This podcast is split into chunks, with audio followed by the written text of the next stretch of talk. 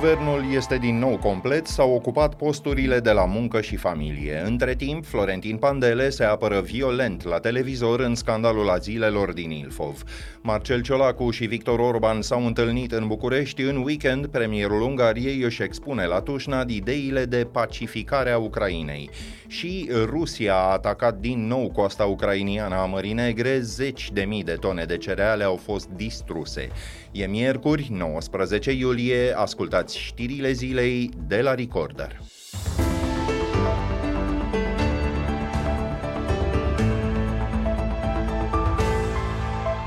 Noile ministre ale muncii și familiei și-au preluat astăzi oficial mandatele. Simona Bucura Oprescu și Natalia Intotero îi înlocuiesc pe demisionarii Marius Budăi și Gabriela Firea. Cei doi au plecat din guvern din cauza scandalului azilelor din Ilfov. Aproape 100 de rezidenți erau supuși constant abuzurilor în trei cămine private din afumați și voluntari. Ceremonia de depunere a jurământului de la Cotroceni a fost una foarte scurtă, iar președintele Iohannis nu a făcut vreo declarație. Foarte foarte vorbăreț a fost însă în mai multe intervenții de la România TV Florentin Pandele. Primarul voluntariului și soțul Gabrielei Firea insistă că nu avea habar despre cele întâmplate, deși primăria a fost sesizată oficial de vecinii unuia dintre centre. Dintre persoanele arestate în dosar, Ștefan Godei a lucrat ani la rând în instituții aflate în subordinea lui Florentin Pandele și a Gabrielei Firea. Primarul voluntariului a atacat inclusiv PSD și a spus că, citez, fac moarte de om pentru familia mea. Rămâneți cu cine vreți, cu Ciolacu, cu cine vreți voi și liberalii cu Ciucă. Gata, nu vă mai atingeți de familia mea. Dacă suntem vinovați, ne ducem la pușcărie. Dacă nu, lăsați-mi soția în, față, în pace și copiii. Terminați odată cu prostiile, va ajunge! Florentin Pandele s-a plâns de asemenea că i-ar fi fost restrâns accesul la instituțiile media și a făcut aluzie la contractele dintre partide și presă. Primarul voluntariului în dialog cu Victor Ciutacu. Domnul Pandele, unde să mă duc? Unde să vă duceți? De la 4 până la 6 a stat în direct la România TV. De la 6 la 8 a stat în direct la Realitatea TV. De la 9 și un sfert până la aproape 11 ați fost iară în direct la România TV. Păi Noastră vă plângeți că nu aveți unde vorbi. Cât am de plătit. Întrebați-l pe Sebi Ghisă cât am de plătit pentru faptul că, da, a vorbit că cine... am de plătit, îmi dați voi înapoi a că vorbit, făcut rating. A vorbit, cineva, a vorbit cineva de vreo plată, domnul Pandele? Păi nu, dar dacă spuneți că am păi stat, nu, da. am făcut o glumă. Am făcut păi... o glumă. Premierul Ciolacu s-a întâlnit cu omologul său din Ungaria, Victor Orban, a făcut publică o fotografie pe contul său de Facebook și a scris că acesta e începutul unei frumoase prietenii. Surse guvernamentale au declarat pentru g4media.ro că cei doi au discutat despre construcția unei linii de tren de mare viteză care să lege Bucureștiul de Budapesta. În a doua jumătate a anului viitor, Ungaria va deține președinția Consiliului Uniunii Europene, poziție cheie în cazul în care România nu intră nici nici anul acesta în spațiul de liberă circulație Schengen. La întâlnirea de astăzi au mai luat parte Kelemen Hunor, liderul UDMR și ministrul transporturilor Sorin Grindeanu. Victor Orban participă în weekend la Universitatea de Vară de la Tușnad, unde anul trecut a fost acuzat că a lansat mai multe mesaje rasiste și pro-Kremlin. Un fost șef al Departamentului de Resurse Umane din Serviciul Român de Informații a obținut un post de asistent la Facultatea de Jurnalism și Științele Comunicării din București. Cotidianul Libertatea scrie că Antonio Amuza era cunoscut drept sociolog al IRES, institut fondat de fostul ministru al apărării Vasile Dâncu. A mai activat ca profesor și editorialist. Informațiile despre funcția din SRI au ieșit la iveală cu ocazia candidaturii pentru care nu a avut vreun concurent.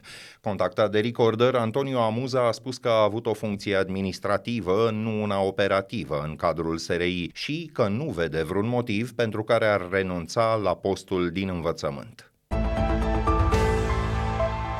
Chiar pe ulițele orașului Iași, în tinerețele mele, am văzut ființe omenești purtând lanțuri în mâini sau la picioare, ba unii chiar coarne de fier aninate de frunte și legate în prejurul gâtului. Era un spectacol grozav, strigător la cer. Iată un fragment dintr-un discurs rostit în 1891 de Mihail Cogălnicianu în aula Academiei.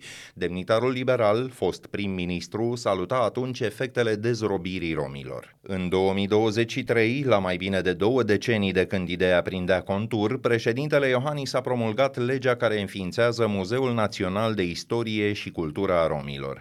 L-am întrebat pe activistul Ciprian Necula care e primul motiv pentru care această instituție trebuie să să existe? Un motiv este că romii sunt uh, prezenți în spațiul acesta geografic de aproximativ 800 de ani și știm relativ puțin despre ei. În principiu, școala nu ne pregătește mai deloc uh, în a socializa și stereotipurile domină. În cazul în care e pusă această instituție pe roate, îmi dați a înțelege că mai degrabă majoritarilor li se adresează ea? Eu cred că tuturor cetățenilor români, indiferent de etnia lor. Și spun asta pentru că eu, ca cetățean român etnic rom, am aflat despre sclavia romilor din România abia când am dat în facultate. Atunci nu exista internet să am așa acces facil și nu aveam de unde să aflu asta. Eu, ca rom în România, n-am avut habar de acest lucru Sigur, știam dezrobire ca un act istoric odată cu modernizarea României, dar dezrobirea cui n-am aflat niciodată nici școala românească. Mai puțin de funcție de legătură între țăran român și fierarul rom. Cred că trebuie să vorbim și despre lucrurile care ne-au ținut cumva împreună și au existat interacțiuni, nu doar despre o presiune care, sigur, a fost uh, așa cum a fost, dură, dar nu e singur lucru. De altfel, scriați într-un text de acum câțiva ani că romii din țările române aveau un rol de, să spunem, YouTube al epocii. Prin ei circulau povești, cântece, snoave și așa mai departe. Cultură pop, până la urmă. Da, pentru că uh, țăranul român era legat de glie. Singurii care călătoreau mai liber erau boierii și uh, sclavii sau robii domnești, adică proprietatea domnitorului, care erau liberi să circule, uh, erau culegători de aur din albile râului sau uh, practicau diverse alte meșteșuguri, duceau dintr-o parte într alta folclorul popular. Da, un fel de YouTube al vremurilor respective. N-au fost singuri categorii, dar au contribuit enorm. Și, pe de altă parte, mă gândesc că ai toate șansele să-l apreciezi ceva mai puternic pe George Enescu, spunându-i mareșalului Antonescu uh-huh. în față, dacă îmi trimiți muzicanții la bug, plec și eu cu ei. Da, Rar... și nu numai el. Au fost foarte multe astfel de episoade istorice. Dacă ne uităm și la Ion Câmpineanu, care și-a liberat sclavii în 1830, deci cu 30 de ani înainte să se încheie procesul de desrobire. Da, au fost mulți alții care au făcut Alexandrii, tot toată mișcarea pașoptistă și modernizarea României a ținut cumva de eliberarea sclavilor. România nu putea fi un stat modern cu sclavi. Singurul alt stat din Europa care mai deținea sclavi în secolul XIX la jumătate era Rusia. One of our service members who was on a tour uh, willfully and without authorization cross the military demarcation line. Travis King, soldatul american care a fugit în Corea de Nord, era cercetat disciplinar și urma să fie sancționat. Lloyd Austin, ministrul apărării din Statele Unite, a confirmat că bărbatul se află acum în custodia autorităților din țara stalinistă. Travis King, în vârstă de 23 de ani, fusese implicat în mai multe încăierări în Corea de Sud și a fost amendat pentru că a lovit o mașină de poliție și a înjurat pe agenți. El a trecut granița în timp ce se afla într-un tur în zona demilitarizată dintre cele două Corei. Fenianul și Seulul nu au semnat nici până acum un acord de pace după războiul încheiat în 1953. Incidentul dă noi bătăi de cap administrației Biden. Un submarin american cu armament armament nuclear a sosit recent în Corea de Sud ca avertisment față de acțiunile militare ale Fenianului din ultima vreme. Atacurile cu rachete ale Rusiei asupra coastei ucrainiene a Mării Negre au distrus 60.000 de tone de cereale și mai multe depozite. Ministrul Agriculturii de la Kiev spune că părți importante ale infrastructurii destinate exporturilor au fost avariate. Rusia s-a retras la începutul acestei săptămâni din acordul mediat de Națiunile Unite care permitea transportul prin Marea Neagră al cerealelor din țara vecină. Ruperea înțelegerii provoacă încordare în Europa Centrală și de Est, cinci state, inclusiv România, vor cere Bruxellesului să prelungească interdicția asupra importurilor de cereale din Ucraina, dincolo de termenul limită de 15 septembrie. Așa afirmă ministrul agriculturii din Ungaria. În luna mai, Uniunea Europeană a permis României, Bulgariei, Ungariei, Poloniei și Slovaciei să interzică vânzările interne de grâu, porumb, rapiță și semințe de floarea soarelui din Ucraina. La rubrica Fast Forward, alte știri care ne-au atras astăzi atenția, a intrat în vigoare legea care prelungește până la un an durata ordinului de protecție în cazul victimelor violenței în familie. Până acum, un judecător putea impune o astfel de măsură pentru cel mult șase luni de la emiterea ordinului.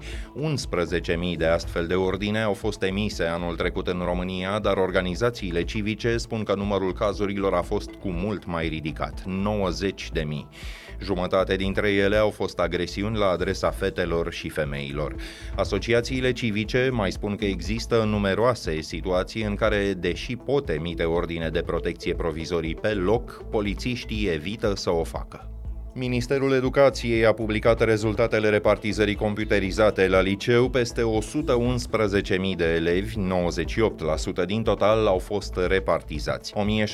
1.600 nu au completat însă destule opțiuni. Pentru următoarea etapă sunt disponibile peste 7.700 de locuri în toată țara. Totuși, în București, Alba, Brașov și Covasna, numărul candidaților repartizați este mai mare decât cel al locurilor rămase libere. Liceele cu cele mai mari medii de admitere sunt din București, Galați și Dolj. La Colegiul Bucureștean Sfântul Sava, media ultimului admis la specializarea matematică-informatică a fost de 9,95. Un al doilea incendiu puternic a izbucnit în localitatea Ilfoveană Bragadiru în mai puțin de 24 de ore pe fundalul valului de căldură din această săptămână. În regiunile din sud și sud-est, temperaturile trec frecvent de 40 de grade. Încă un foc a izbucnit de asemenea în județul Constanța, în apropierea penitenciarului Poarta Albă. Aseară, un incendiu din aceeași zonă s-a întins pe mai bine de 50 de hectare de vegetație uscată și de viță de vie. Punem punct aici, dacă ascultați însă știrile zilei pe YouTube, vă și puteți abona apăsând clopoțelul care activează notificările. Ne auzim din nou mâine seară. Sunt Filip Stan David, toate cele bune!